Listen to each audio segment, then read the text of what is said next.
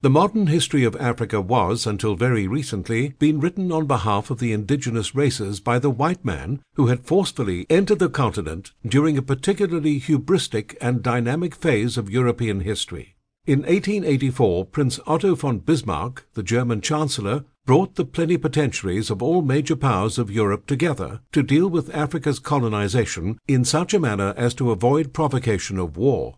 This event, known as the Berlin Conference of 1884-85, galvanized a phenomenon that came to be known as the Scramble for Africa. The conference established two fundamental rules for European seizure of Africa. The first of these was that no recognition of annexation would be granted without evidence of a practical occupation, and the second, that a practical occupation would be deemed unlawful without a formal appeal for protection made on behalf of a territory by its leader a plea that must be committed to paper in the form of a legal treaty. This began a rush, spearheaded mainly by European commercial interests, in the form of chartered companies, to penetrate the African interior and woo its leadership with guns, trinkets, and alcohol, and having thus obtained their marks or seals upon spurious treaties, begin establishing boundaries of future European African colonies. The ease with which this was achieved was due to the fact that, at that point, traditional African leadership was disunited, and the people had just staggered back from centuries of concussion inflicted by the slave trade. Thus, to usurp authority, to intimidate an already broken society, and to play one leader against the other was a diplomatic task so childishly simple the matter was wrapped up for the most part in less than a decade.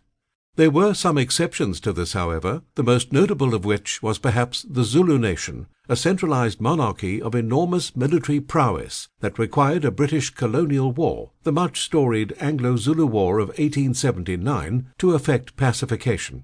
Another was the Ama Ndebele, an offshoot of the Zulu, established as early as the 1830s in the southeastern quarter of what would become Rhodesia, and later still Zimbabwe in the future. Both were powerful, centralized monarchies, fortified by an organized and aggressive professional army, subdivided into regiments, and owing fanatical loyalty to the crown.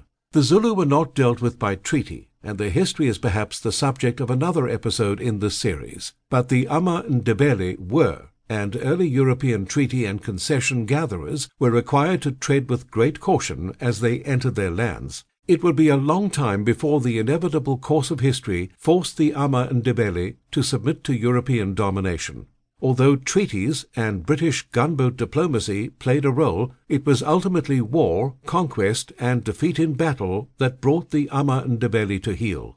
Despite this, the Ama Ndebele, notwithstanding their eventual military defeat, commanded enormous respect from the British. This was also true with the Zulu. The British were a martial nation themselves, and they saw the concept of the noble savage as the romance of a bygone age, offering up the esteem due to a ruling aristocracy according to the rules of chivalry.